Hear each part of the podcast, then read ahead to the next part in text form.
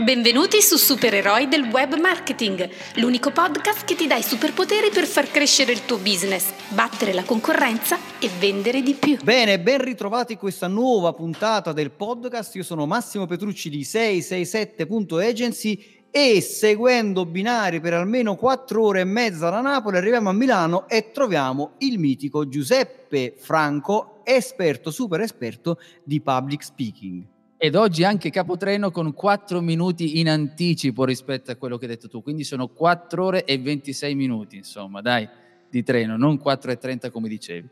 E questa è, questa è, una grande notizia perché a volte i treni fanno, fanno tardi, invece questa volta siamo arrivati in anticipo perché noi siamo veramente puntuali. Sì, sì, oggi, oggi parliamo di buyer personas. Questo è un argomento che ci hanno richiesto eh, hanno chiesto di approfondirlo perché ne, qualche volta durante le nostre puntate comunque ne abbiamo parlato, no? abbiamo parlato di come segmentare, parlare a una, una persona specifica eh, e, e quando, quando, si creano le comunicazioni e questa volta andiamo a vedere in questa, pers- in questa, in questa puntata del podcast come ehm, creare, cioè come identificare, come identificare una buyer persona. La buyer persona chi è? È la persona che alla fine compra, mette mano al portafoglio e compra il nostro prodotto o il nostro servizio. È vero Giuseppe? Che poi se ci pensi, che tra l'altro mentre lo dicevi, a parte la richiesta, a parte il fatto che poi l'abbiamo citata in più occasioni, è la parte più fondamentale, alla fine identificare quello che tu dici che poi va a mettere la mano nel portafoglio, quindi quello che poi alla fine ti va a pagare, quello che è il tuo servizio, il tuo prodotto, ma eh, ragionandoci bene, questa è una fase molto delicata e importante perché se noi sbagliamo il buyer persona, o perlomeno uno, due profilazioni, adesso ne parleremo, rischiamo di sprecare energia, magari anche un marketing, cioè rimanente del marketing fatto abbastanza bene, ma stiamo mandando traffico, se vuoi, in, in questa, tutto questo convogliando il traffico verso la persona sbagliata. È come se io raccontassi a una persona, tipo, faccio un esempio a caso, eh? Ciao Massimo Petrucci, vuoi comprare un gel, vuoi comprare uno shampoo, ma io sto facendo pure la comunicazione, ma il mio buyer persona non è quello esatto, non è quello corretto. Ma guarda, quello che a volte capita, cioè, ah, allora a volte a me mi arrivano email di agenzie eh, di, di, web marketing che mi vogliono vendere il servizio di lead generation. A me. Cioè, è come, non lo so, andare da McDonald's e dire, senta, io vendo panini, se siete interessati a, a comprare un panino. Cioè, allora, questo cosa vuol dire? Scusami, ti ho interrotto, ma... No, no, eh, sì, sì, quelli, quelli, di Burger King vanno da, da, McDonald's, noi vendiamo panini, siete interessati a comprare il panino, cioè durante lo spacco magari volete venire a mangiare il panino. Allora, cioè, questo cosa vuol dire? Vuol dire che queste, che queste agenzie stanno mandando email senza aver fatto un minimo di riflessione sul destinatario di questa comunicazione, cioè stai mandando la qualunque a chiunque, perché magari qualcuno ti ha detto che il tuo prodotto chi lo può comprare lo può comprare chiunque. E noi abbiamo detto che ogni volta che un, un, cliente dice che il proprio prodotto può essere venduto a, a chiunque, un buon marketer muore. Io ho letto un libro su questo, si chiama Comunicazione ad Cassum, che è latino, eh, quindi esisteva già dai, dai, tempi che tu prendi dei numeri, delle email a caso, mandi, non te ne frega niente, chi sarà tanto dici tanto qualcuno a bocca, però ci dimentichiamo, sai, ma chi se ne frega, mandiamo queste email, poi vabbè vi bannano l'indirizzo, non arriva, va tutto nello spam, ma pazienza, facciamo così. Guarda, oggi il marketing ormai veramente, allora, con, con l'avvento di, di, di, internet e in più in particolare con i social, oggi pensare di fare un, un marketing, ehm, come dire, generalista, eh, che va bene per tutti, eh, per la massa e così via, è veramente un suicidio. Cioè veramente non, non, non vale più la, la, la pena, ma, ma, già anni fa, io mi ricordo una delle frasi che poi non era la sua, ha riportato la frase di un altro, in questo momento mi sfugge, ma ci sta un'intervista molto bella di Agnelli, dove diceva io so perfettamente che il 50% del mio budget pubblicitario, all'epoca si parlava di televisione, radio e così via, è sprecato, il problema è che non so quale 50%.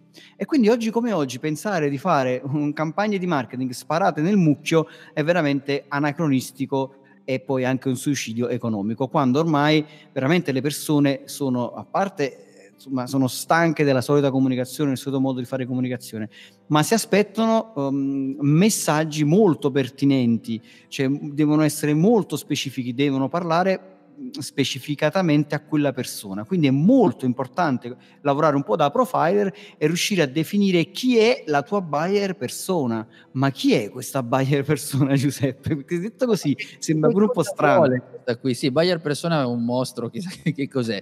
No, buyer persona. Da due riflessioni. Quello che tu già hai detto del fatto di capire chi è effettivamente questo acquirente, cioè la persona dove noi dobbiamo convogliare tutte le nostre forze come i supereroi nel cercare di portare questa persona verso il nostro servizio e verso il nostro prodotto. Quindi che cosa vuole, che cosa sente, che esigenze ha. E poi però dovremmo fare, questo diciamo che è una prima valutazione, l'altra invece è capire, riflettere un attimo anche su quello che noi facciamo solitamente e quello che può fare il nostro potenziale acquirente in questo caso, perché dobbiamo riflettere su alcune sfumature che ci fanno definire meglio questa persona. Questo per dire, anticipando quello che diremo tra un po', è il fatto che dobbiamo già inquadrare dei dati demografici, però non bastano solo quelli, ma servono anche altri elementi. Ma guarda Giuseppe, tu, eh, non, so, non, so, tu, ma io sicuramente ho un bar preferito. In realtà io ho una serie di cose preferite, ho il bar preferito, il ristorante preferito, la pompa di benzina preferita. Sono forse abbastanza eh, standard su queste cose, cioè nel senso che poi... Eh? Eh, scusami, ti ho interrotto, dico anche la benzina preferita, tutto, insomma, tutto... Sì, sì, io ho il mio benzinaio preferito, ma in realtà, ecco, esempio il benzinaio come il, come il barista, poi in realtà io perché vado a quella pompa di benzina, no? Poi ora mi, mi ci fai pensare. Al di, al di, là del fatto che magari non è lontano da casa, quindi esco da casa e vado lì, quindi... Però devo, devo dire che poi lì vicino, cioè a, a, a, poca distanza l'una dall'altra, ce ne stanno almeno altre due. Io vado lì, al di là del fatto della benzina, che pot- il costo potrebbe essere un po' più alto, un po' più basso, ma vado lì principalmente perché il benzinaio che saluto si chiama Giorgio, è veramente simpatico. Cioè io arrivo, mi saluta, mi riconosce, mi chiede come va la giornata, come sta andando, oppure parliamo delle solite, ma anche soltanto parla del tempo e dire ah che brutta giornata, oh, che bella giornata. Comunque sai, c'è quel modo conviviale che tu mentre stai lì, che magari stai facendo il pino, scambi due chiacchiere, ti diverti un attimo, cioè è piacevole come cosa, metti in macchina e te ne vai. Magari rispetto a un altro non so, benzinaio dove sei totalmente anonimo, arriva lì, ti chiede soltanto i soldi, finisce la storia. Quindi quando vado a fare benzina non vado a fare benzina semplicemente perché lì il costo è più alto e più basso, soprattutto perché è più basso, ma perché ci trovo qualcosa di diverso. Un po' come, non so, il caffè preferito, il bar preferito, perché vai in quel bar? No? Vai perché magari, che ne so, eh, al di là del caffè, no? che è un caffè buono, potrebbe essere so, una location elegante, ti piace il posto, oppure potrebbe essere, che ne so, potrebbe avere una bella vista, il wifi gratis per cui ti siedi, sei bello tranquillo che fai il tuo lavoro, oppure fa delle ottime brioche, oppure che ne so, la cameriera è particolarmente buona, direi. Eh no, guarda, eh, mh, mm, scusami, avevi detto che non portavi esempi nostri, cioè eh no, eh, stai parlando in generale, adesso cosa c'entra questo? Stai parlando di me praticamente, stai alludendo a qualcosa che mi riguarda. Samantha la cameriera eh, che sì, ti porta sì. un caffè fantastico. Quindi eh, al, delle, di là delle battute, insomma. Che ci sta, che ci sta, ma al di là di tutto questo, voglio dire, molto spesso tu scegli di acquistare un prodotto o un servizio al di là del prodotto stesso, ma perché c'è qualche cosa di particolare che ti attira, che ti attrae, che rende quel prodotto, quel posto, quel servizio diverso dagli altri anche a parità di condizioni. E questa, mentre ne parli, uno potrebbe pensare, eh ma questo mi sembra logico. Ed è proprio lì che è l'errore, perché ci sembra così logico che non ci pensiamo. Difatti, spesso quando uno fa una comunicazione o scrive o si pensa, pensa a bozza quello che è il buyer persona, poi si ferma su altri elementi e non questi. Molte persone, anche mm. quando tu chiedi di valutare il perché una persona vada, visto che parlava di caffè, eh, non so, a Starbucks per dire, per citare un grande brand, dice ma scusami, perché ci sta andando? Le persone spesso, almeno io l'ho provato anche, anche, durante, un, anche durante il corso che abbiamo fatto insieme, ho posto la stessa domanda, ma mi capita anche di farla quando vado a fare altri corsi e ti rispondono tutti i caffè. Ma poi in realtà non è il caffè che vende Starbucks. Ma guarda, ti, ti, ti, ti interrompo un secondo perché mi, mi, allora, Starbucks è arrivato in Italia, siamo d'accordo? Sì. Ok. Io ultimamente stavo rivedendo alcuni video e alcuni podcast di eh, super guru del marketing, non faccio nomi chiaramente, che dicevano che Starbucks in Italia non sarebbe mai arrivato perché culturalmente l'italiano è molto diverso dall'americano, il che è vero, questo non, non, è una bugia, e quindi il caffè che per noi è una cosa lì che ti prendi al banco, due minuti, scambi, quindi Starbucks in realtà non sarebbe mai arrivato qui perché noi questi beveroni, questa roba, e invece arriva. Perché arriva? Perché, ancora una volta, come tu stavi dicendo, la centratura non è quasi mai sul prodotto, ma su tutto quello che è attorno al prodotto che ti rende quel prodotto un prodotto speciale. E quindi ti rilascio la parola su Starbucks. Sì, è proprio questo che stai mettendo in evidenza che è giusto, perché tu parlavi di guru, adesso non so a cosa tu ti stia riferendo, ma ti ricordo che il gommista preferito tu non ce l'hai, quindi potresti, ti potrebbero forare le ruote.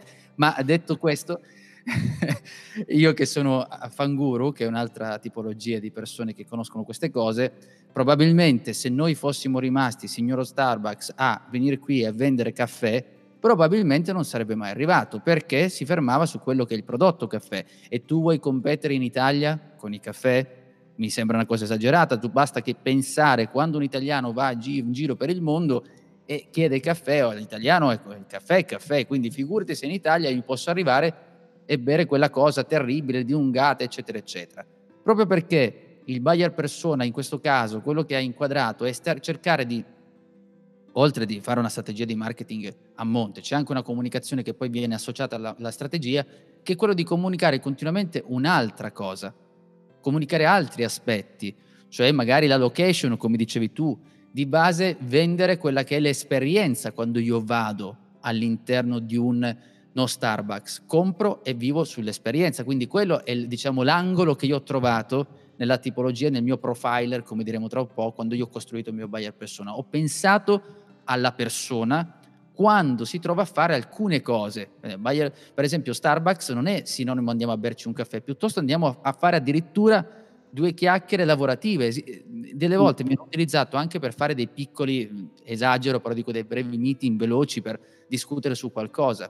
Quindi abbiamo cambiato il focus. Se fosse rimasto sullo stesso, probabilmente avevano ragione i tuoi amici che ti forano le ruote che le gomme che, che praticamente non sarebbe arrivato.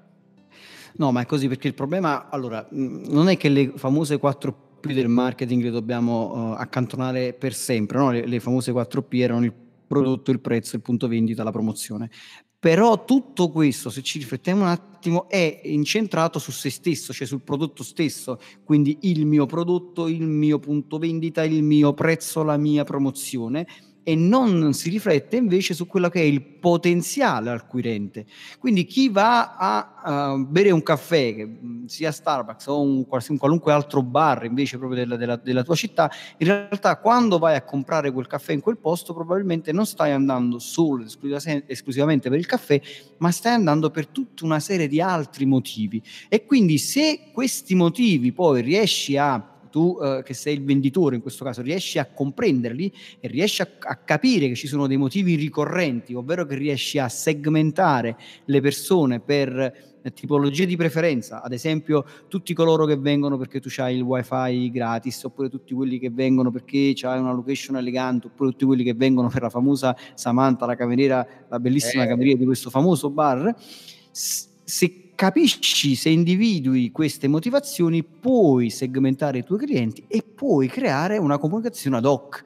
Se io ti dico vieni al mio bar perché oltre a prenderti il caffè puoi stare anche un'ora con, nostro, con il nostro wifi gratuito e rilassarti tranquillamente, lavorare o fare quello che ti pare, oppure ti posso dire che noi abbiamo dei salottini magnifici con delle poltrone in pelle, con il wifi libero, con, con, so, una televisione, uno schermo che puoi collegare il tuo Mac e fare una piccola presentazione. Sto inventando chiaramente, ma potrebbe esserci che crei degli spazi di questo tipo.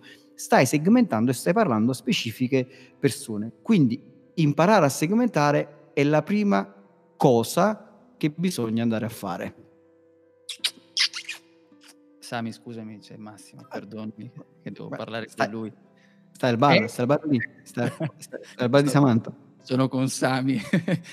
no, dici, dici, dici, dici, bene su questo discorso, chiaramente è, è, ovvio che poi, oltre al discorso di arrivare proprio nel profiler, cioè di individuare alcuni aspetti, dobbiamo trovare un punto di incontro con quello che è gli obiettivi che noi vogliamo raggiungere e quello che vuole raggiungere anche il tuo cliente e da lì si impara a fare una segmentazione.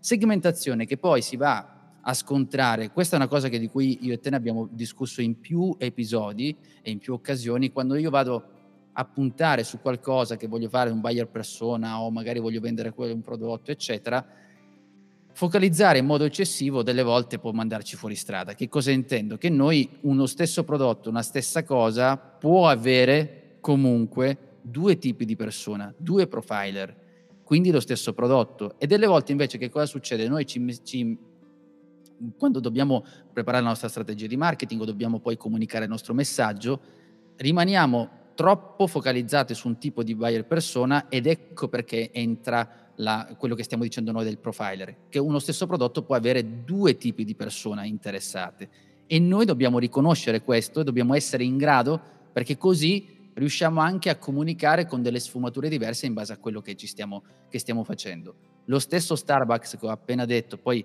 ti, farò, ti riporto un, un, esempio, cioè ti farò riportare un paio di esempi anche tu, ma io rimango sul discorso di Starbucks. Starbucks probabilmente se uno va, si trova, io dico, parlo a Milano, si vedono spesso questi manifesti, tu noti sicuramente che ci sono manifesti proprio in percentuale più alti dove loro puntano all'esperienza.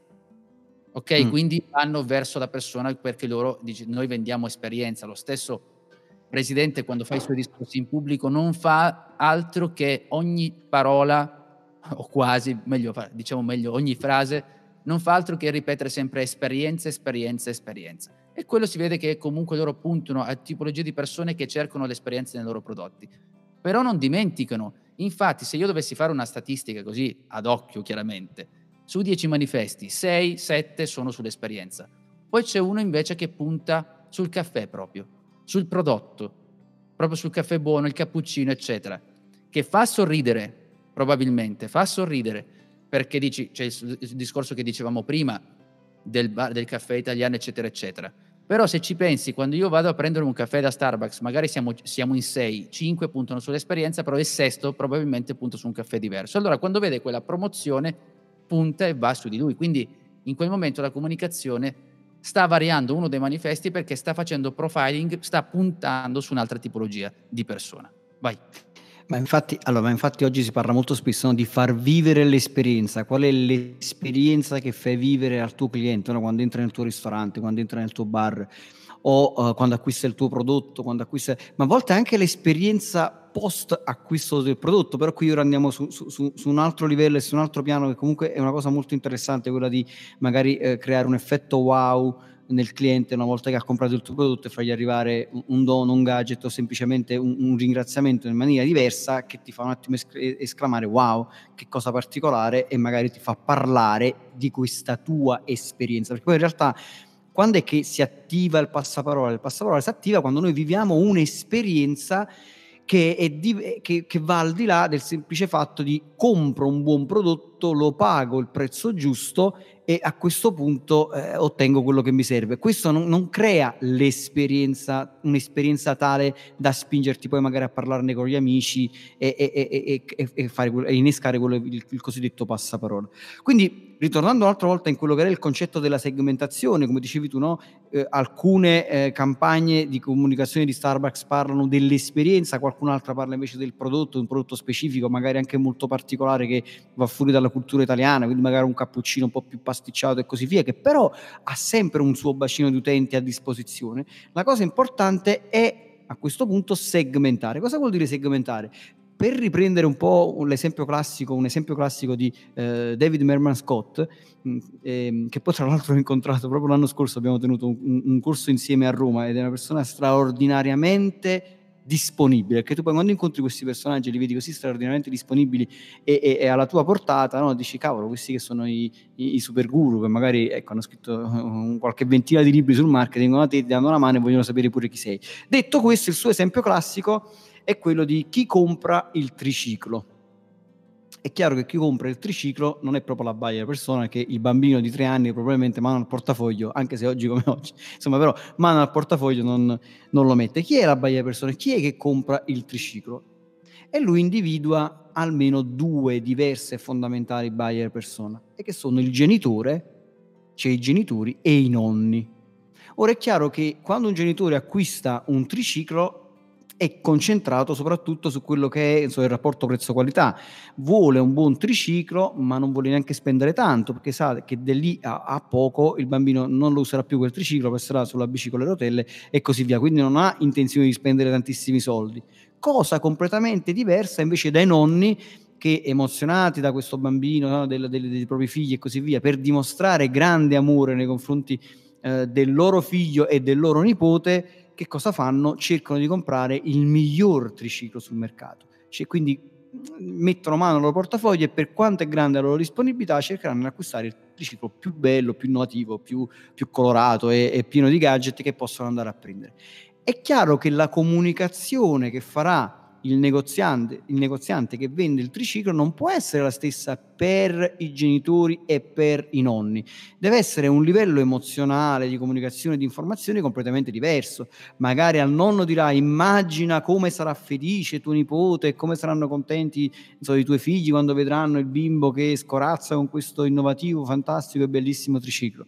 Dall'altra parte la comunicazione invece per i genitori sarà una comunicazione orientata più a un ottimo prodotto con un buon prezzo, sicuro e così via. Se invece non consideriamo queste baglie persone, cioè non consideriamo questa differenza tra genitori e nonni per quanto riguarda il triciclo, finiremo per fare una comunicazione mediocre, ovvero nella media, che cerca di accontentare un po' tutti, ma non accontenta proprio nessuno. Diremo il nostro triciclo è buono, è bello, il prezzo è buono, è di qualità, compratevelo e poi in realtà non riesce a comunicare a nessuno dei due e quindi la tua comunicazione poi diventa scadente e poco ricettiva.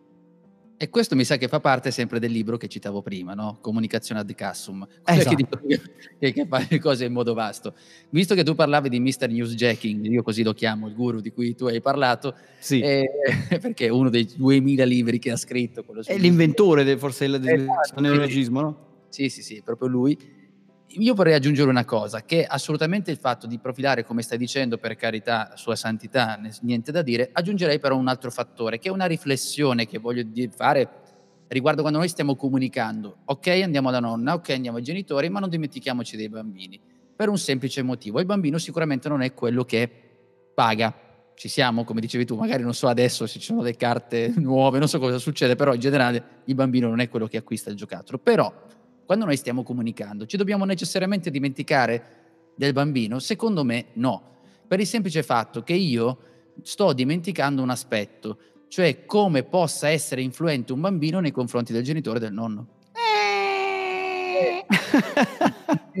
Perché se io faccio una comunicazione, preparo una comunicazione, quindi un messaggio pubblicitario, eccetera, dove vado un po' a stimolare il bambino che gli dico guarda come stai giocando, gioca in questa maniera, cioè gli faccio vedere questa cosa, non lo compra il genitore in quel momento, però il bambino va dal nonno e dice senti mi compri quello perché il bambino è attratto da quel tipo di messaggio.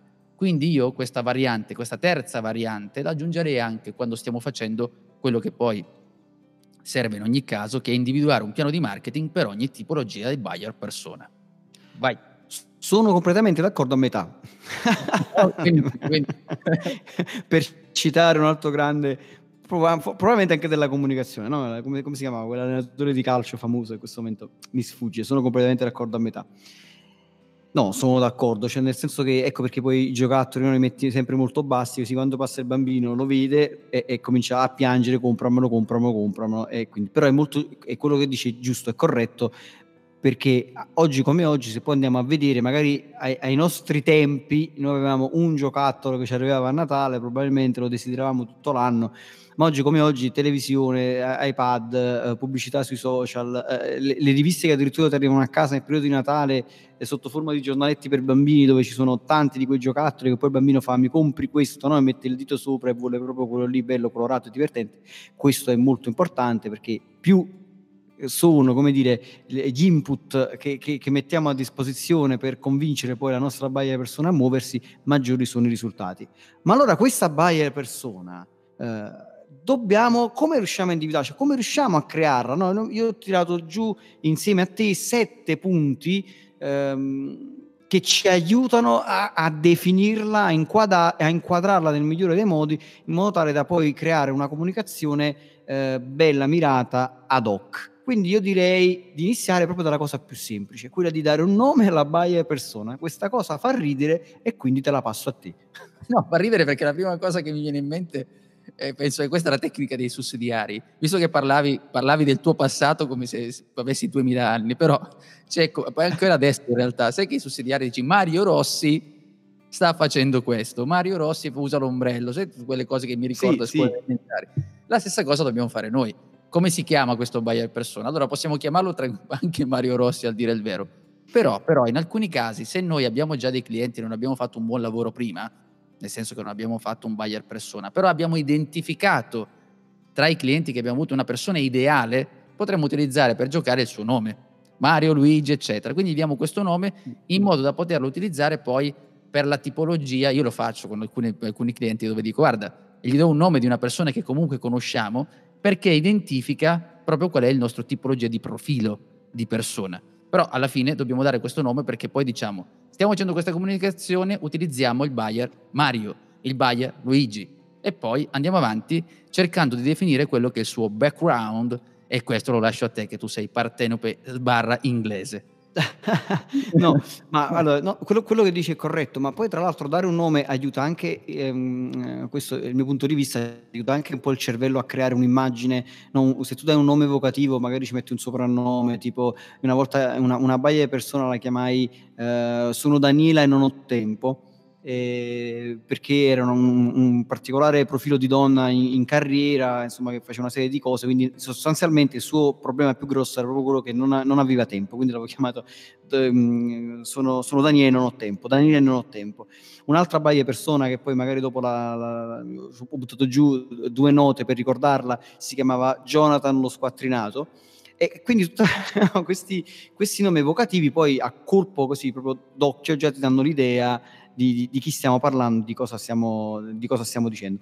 Una cosa fondamentale, allora, al di là del nome che lascia il tempo che trova ed è più una cosa divertente che altro, la prima cosa poi veramente andare a fare è definire un po' il background di questo potenziale cliente. Che cos'è il background? Il background in, in realtà è questo, cercare di definire alcuni punti, tipo eh, qual è il suo ruolo, la carriera, ehm, il tipo di famiglia, andare a individuare anche quei dati ge- demografici, no?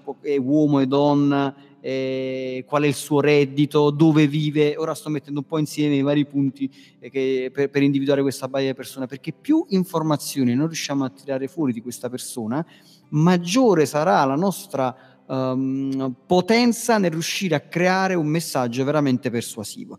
Perché più ne sappiamo di questa persona, proprio in generale, più sappiamo di questa, di questa persona, di questo individuo, più capiamo quali sono le sue esigenze e perché fa quello che fa, più siamo in grado di creare un testo dove lui ancora una volta esclama accidenti, ma questo sono proprio io, questa azienda mi capisce, sa quali sono i miei problemi e sicuramente ha il prodotto o il servizio che meglio può soddisfarmi. Sei d'accordo su questo? Oppure ancora una volta mi remi contro?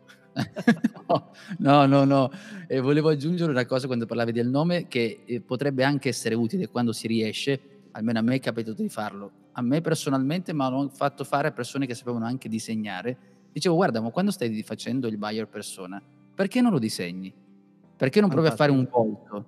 Cioè magari un volto, capelli, non capelli, eccetera, eccetera. Una, una, uno schizzo poi in realtà non deve essere un, una super immagine, poi se ci riusciamo è meglio perché quello poi diventa una sorta di post-it che tu puoi avere davanti nel momento che tu lo vai a utilizzare per qualsiasi forma di comunicazione o di marketing che avrai ad adottare da quel momento in poi. Perché potresti pensare mm. magari quando scrivo un mio post su Facebook, penso a quella persona lì. Invece sul resto sono completamente non d'accordo. No, scherzo, vai avanti e parliamo di quello che è il terzo punto. Quindi il terzo punto l'avevamo anticipato anticipato sono proprio i dati geografici, cioè, scusami, demografici, se uomo o donna, l'età, eh, reddito, dove vive e così via. Il quarto punto è come preferisce essere contattato, cioè nel senso, ok, questa persona dove, dove sta?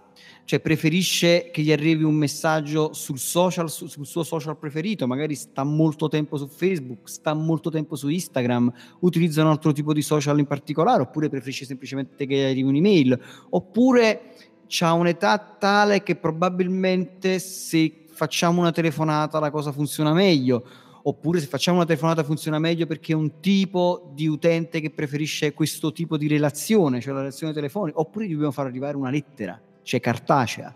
Anche questo, oppure dobbiamo proprio fargli arrivare veramente una busta a casa con all'interno un, un catalogo, una foto, un, un, una brochure, qualunque altra cosa che lui possa prendere tra le mani perché questo tipo di contatto funziona meglio. Quindi anche questo è importante. Ma soprattutto qual è il suo obiettivo, quali sono le sue esigenze, cos'è che vuole raggiungere, cos'è che vuole ottenere attraverso quel prodotto, quel servizio che tu stai vendendo. Perché come abbiamo detto, questa cosa cambia a parità di prodotto. Lo stesso prodotto è acquistato per motivi diversi. Quale vantaggio può avere attraverso il tuo prodotto e il tuo servizio? Come stai comunicando? Come ti stai facendo distinguere tu che comunichi e fai capire questo al tuo cliente? Tra l'altro, quando parlavi di come preferisci essere contattato, può essere allargato anche dove si trova questa persona solitamente perché anche nel momento in cui voglio raggiungere una tipologia di cliente, cosa usa? Usa un social di un certo tipo o no? È un ragazzo che sta usando solo Instagram, non usa Facebook, sta facendo, oppure lo trovo soltanto perché è uno che legge solo 24 ore, perché è vero il sole 24 ore, è vero che tu giustamente dici devo mandargli una lettera cartacea, devo sapere che praticamente uno portato a fare quello, non la, non la cestina per dire. E anche qui quando facciamo un discorso, io delle volte sento che dire ok, benissimo, partiamo e facciamo Facebook Ads a non finire. Ok, ma la persona che stai cercando si trova lì? Ora è vero che comunque stiamo parlando di un social che ormai è vasto, però non è sempre detto. Non è sempre detto. Cosa, l'errore che si fa solitamente quando si va a scrivere, a preparare questo buyer persona, che si parte su dati, delle volte sono dati oggettivi che tu vai a studiare sulla demografia e quello che riguarda, ma a volte si va sul nostro naso, cioè sul nostro intuito, ed è sbagliato fare così. Ed è sbagliato è un po' come se io stessi arredando una casa e la casa la sto arredando secondo i miei gusti, ma se la mia è la casa, ma se la sto facendo per un mio cliente, sto facendo una cosa di questo tipo, devo seguire quali sono i suoi gusti per cercare di incrociare quello che sto facendo. Quindi questo è importante perché uno dice come può essere contattato? Ma sai, la risposta che delle volte ho ricevuto Max è proprio questa. Eh, ma io non, non, boh, su Facebook non, non, ci sto sempre, però LinkedIn non, non, ci sono mai. Ma tu, non la persona che invece deve raggiungere. Che cosa significa questa risposta qui? E spesso questo errore che sembra, può sembrare banale, viene fatto in modo, dice ma io, io non fa, ma non sei tu. Cioè anche a me può non piacermi una grafica, non piacermi magari un, però un qualcosa che, che magari riguarda un prodotto, cioè, però il mio cliente piace, se a uno piacciono i tatuaggi per dire, e a me non piacciono, Comunicazione può essere tramite tatuaggi. Sto facendo un esempio estremo, ma per capirci, che dobbiamo guardare sempre e ricordare di avere, quando lo facciamo, la proiezione su quello che è il nostro acquirente, ma su quello che effettivamente esiste questa persona qui, non quello che sono i nostri gusti.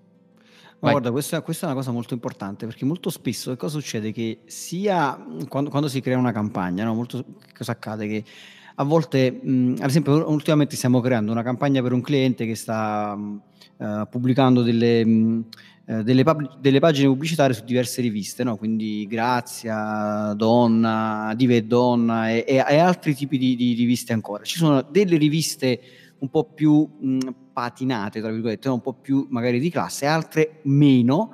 E, e quindi che succede? Che poi la, la, la grafica, magari il tipo di, di, approccio che si ha, dice no, però qui mi sembra troppo semplice, troppo così, questa cosa non mi piace, io sono un po' più tra virgolette snob, preferisco... Ma no, tu devi andare a parlare a quel tipo di pubblico lì, a quel tipo di persona, a, quel, a quella tipologia di acquirente di quel tipo di rivista. Se è una rivista un po' più popolare non puoi metterti là a fare un, il super sofisticato perché non funziona. Ora, al di là di questa cosa qui, ce n'è ancora un'altra che secondo me è importante importante. A volte si fanno delle campagne di marketing e si dice ok, allora spariamo su, sui social, spariamo su Facebook, spariamo su LinkedIn e così via. La riflessione è questa, chi è la persona che vuoi andare a colpire? Perché a volte eh, veramente possiamo fare un passo indietro e ritrovare beneficio dal, da, da un tipo di marketing un po' più tradizionale. Ci faccio un esempio. Se tu vuoi andare a eh, fare a mandare un messaggio a quelli che sono, che ne so, i parrucchieri della tua città. È vero che questi parrucchieri della tua città li puoi trovare sui social, quindi li puoi trovare tranquillamente su Facebook e da altre parti, ma probabilmente puoi riuscire a rintracciare tranquillamente tutti gli indirizzi di casa, non, di casa, del, del, del, del, salone di bellezza e poi fargli arrivare direttamente una lettera cartacea con delle informazioni e c'hai un approccio completamente diverso perché magari quel tizio si vede arrivare questa, questa lettera magari scritta bene, con una, con una brochure all'interno interessante, in quel momento conquisti la sua attenzione in maniera diversa e non ha la possibilità di cliccare e andare dal tuo, concor- dal, dal tuo concorrente che si, si, trova alla distanza di un clic e l'hai già beccati. Quindi riflettere anche su dove sono queste persone, se puoi rintracciarle in maniera diversa. Questo vuol dire anche magari avere insomma, una lista di mail particolari, andarti a prendere tutte le persone, andare a scrivere direttamente a, a coloro che sono destinatari del messaggio perché sai chi sono e dove sono.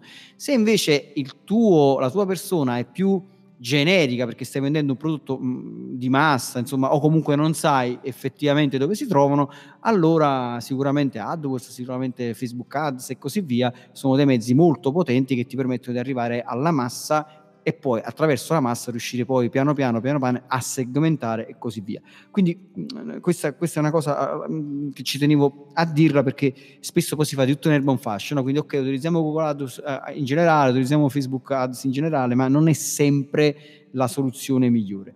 Quindi ricapitolando un attimo questi punti, Ah, la prima è la parte, si chiamano dati demografici, quindi sesso, età, area geografica, reddito, istruzione e così via. Poi dobbiamo capire bene quali sono gli obiettivi e i bisogni di questo tuo potenziale cliente, quindi cosa vuole raggiungere, cosa vuole risolvere e soprattutto quali sono le sfide e gli ostacoli che deve sostenere. Cioè, che cosa lo sta bloccando? Quali sono i rischi che deve superare oppure che vuole superare oppure che vuole evitare, quali sono i rischi che vuole evitare e in che modo possiamo aiutare a fare questa cosa qui.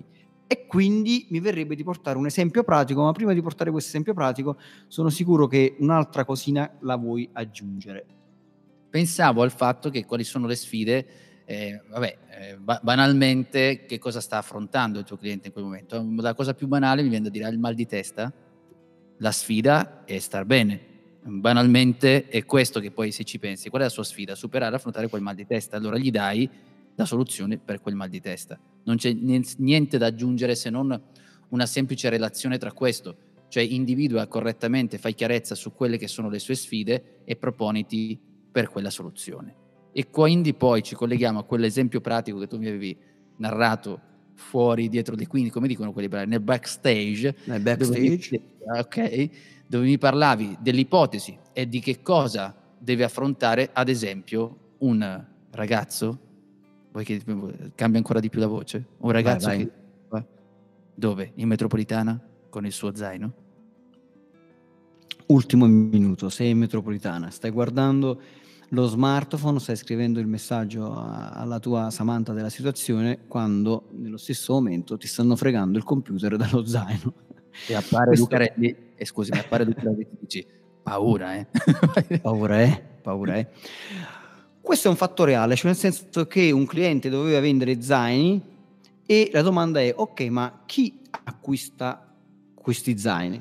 Ora è chiaro che uno zaino, um, uno zaino può essere acquistato per diversi motivi. Io ho acquistato uno zaino ultimamente, lo uso così, solo perché mi piaceva, mi piaceva avere uno zaino e metterci il portatile dentro e altre cose, da un po' di tempo a questa parte me lo metto sulla spalla e, e, e vengo a lavorare. Non sono una baia persona particolare, non ho esigenze particolari, l'ho preso così perché mi piaceva, c'era un'offerta e l'ho comprata. Ma ci sono persone che magari comprano uno zaino per un motivo ben preciso. E analizzando le baie persone di questo cliente ce n'era uno che mi era particolarmente simpatico che ho accennato prima il suo nome ed è Jonathan lo squattrinato.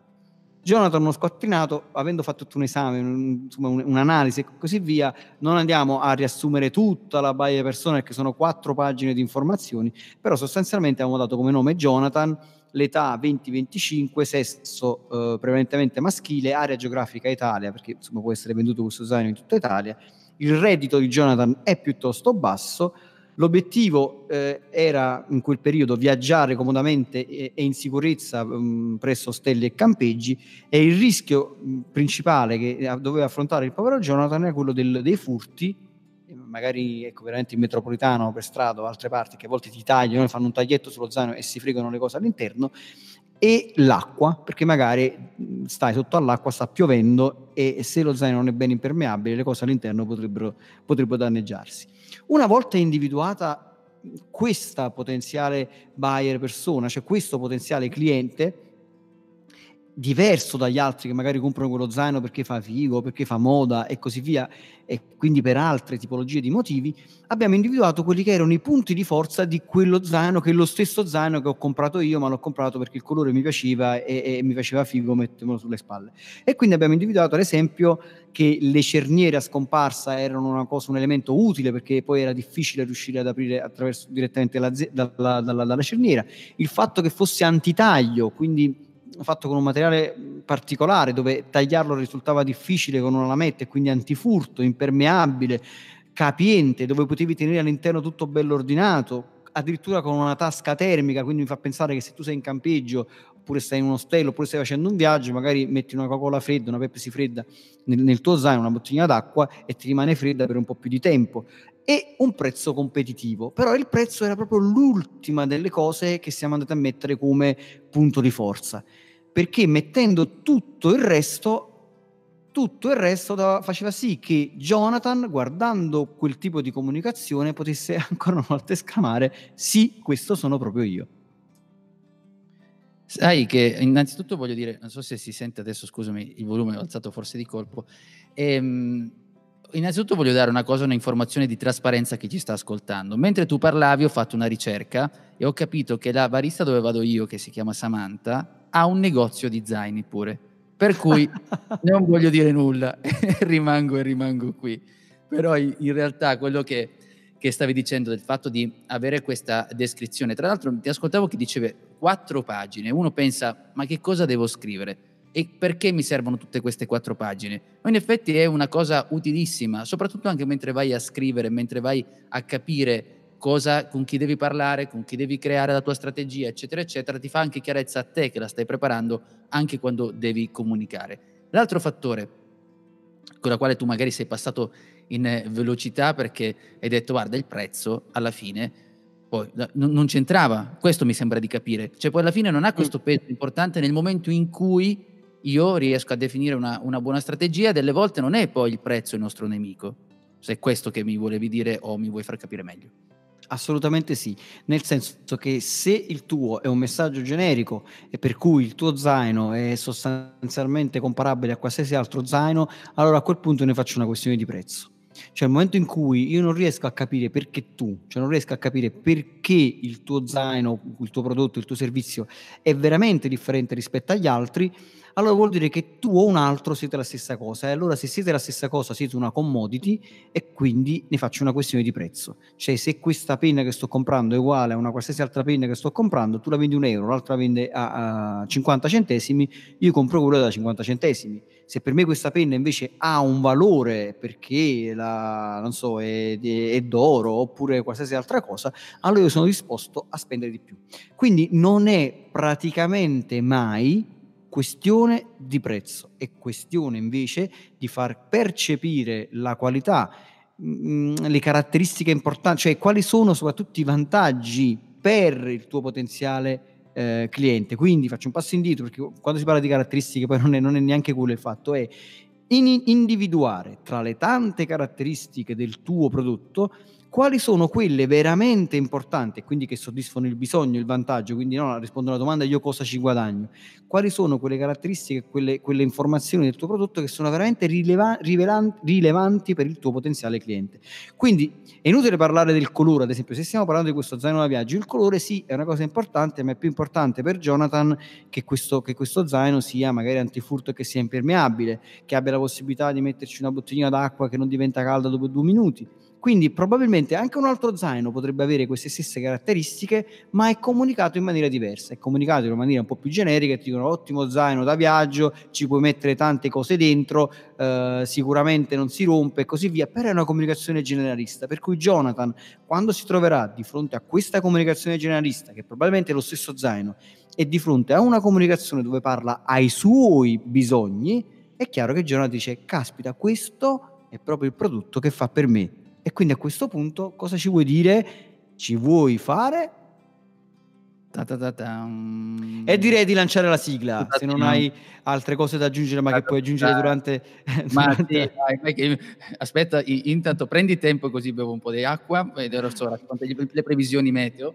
Eh, dunque, allora, per domani è prevista pioggia sparsa, Perfetto. Ladies and gentlemen, il riepilogo di Giuseppe Franco. Cari signori, benvenuti a questo riepilogo di oggi sulla puntata del buyer persona della nostra amica Samantha. Però questo poi lo tagliamo. Allora, come bisogna fare? Come bisogna fare per descrivere, scrivere, insomma, mettere su carta quelle che sono le nostre buyer persone? Al principio abbiamo discusso di chi è potenzialmente il nostro acquirente, cosa dobbiamo valutare, quali sono le sfumature, le ricerche che dobbiamo capire per analizzare prima di metterci lì a scrivere. Ma nel momento in cui abbiamo davanti a noi un foglio, dobbiamo cercare di mettere insieme il nostro buyer persona Iniziamo dalla cosa più semplice, cioè come si chiama. Il nome può essere anche un nome di fantasia, anzi un nome simpatico che possa anche evocare quella che è la nostra eh, creatività in quel momento, insomma ci, è più facile anche ricordarlo. Abbiamo aggiunto anche l'elemento che se riusciamo a disegnare anche una faccia, fare uno schizzo grafico di quello che il nostro buyer persona ci aiuta. Poi andiamo a definire un po' come secondo punto quello che è definire la sua storia, quello che c'è dietro di lui, cosa, cosa fa, che, che, quali sono eh, poi il suo ruolo, la carriera, la famiglia, cosa, quali sono, qual è il suo status sociale, perché questi sono tutti elementi fondamentali nel momento in cui andiamo a definire, anche capire cosa dobbiamo raccontare a questa nostra buyer persona.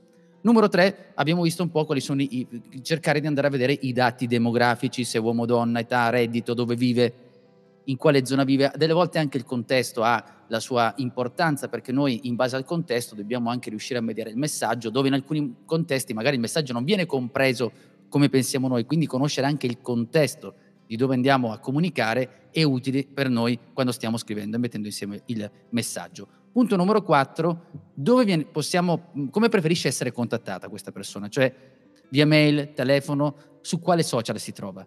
Cioè sappiamo, abbiamo idee chiare di questa persona, dove si trovi questa persona, che non deve essere, abbiamo precisato, quello che pensiamo noi. Noi dobbiamo fare una ricerca attenta e capire dove si trova il nostro potenziale cliente. Legge solo alcuni tipi di giornali, si trova in alcuni luoghi. Come lo raggiungiamo? Come possiamo raggiungere quel tipo di persona lì?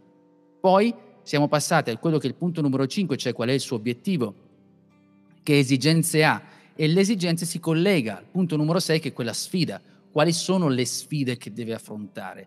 Cioè qual è le sfide e qual è le sfide che poi tu, in base alla sfida che sta affrontando, tu poi andrai a proporre, proporre la tua eh, soluzione. Banalmente, al mal di testa, benissimo, dobbiamo, allora una persona che vive e soffre spesso di mal di testa, noi saremo quelli che poi andremo a vendere questo farmaco, la soluzione. Non solo, poi abbiamo anche parlato dell'esempio dello zaino, zaino che ha riportato Massimo, dove questa tipologia, questo ragazzo che aveva comunque un'identificazione, abbiamo parlato di una lunga buyer persona, dove c'erano tutti, singoli, tutti, i singoli elementi per definirlo e capire quali erano le sue esigenze. Lo stesso anche parlare, soffermarsi su alcuni elementi della cerniera fatta in un modo rispetto ad un'altra. E in più aggiungo anche gli zaini, che è un problema che ho avuto io, ma non è lo stesso zaino che ha comprato Massimo, ma c'è un zaino per esempio della palestra che ha le scarpe in basso, su in alto, insomma ci sono elementi diversi che vanno ad identificare delle esigenze specifiche del nostro buyer persona. E poi alle sfide aggiungiamo come possiamo aiutarlo, come possiamo aiutare questa persona a raggiungere i propri obiettivi e superare queste sfide. Alla fine è questo che noi dobbiamo metterci in testa quando stiamo creando la nostra buyer persona, che riassumendo abbiamo i dati demografici, gli obiettivi e i bisogni dobbiamo conoscerli bene e riuscire a far vincere le sfide e superare gli ostacoli. Bene, bene, benissimo. Quindi direi non cercare clienti per i tuoi prodotti, ma crea prodotti per i tuoi clienti. E detto questo, io saluto tutti e siate felici ovunque voi siate. Ciao. Ciao. Se ti è piaciuta avessi domande, lascia un commento oppure scrivi una recensione con tante stelline. Ricorda, puoi ascoltare questo podcast anche su iTunes, Google Podcast, Spotify e Spreaker e trovi tutte le puntate su 667 agency slash podcast. Iscriviti ora, ascolta le nuove puntate e fai crescere il tuo business.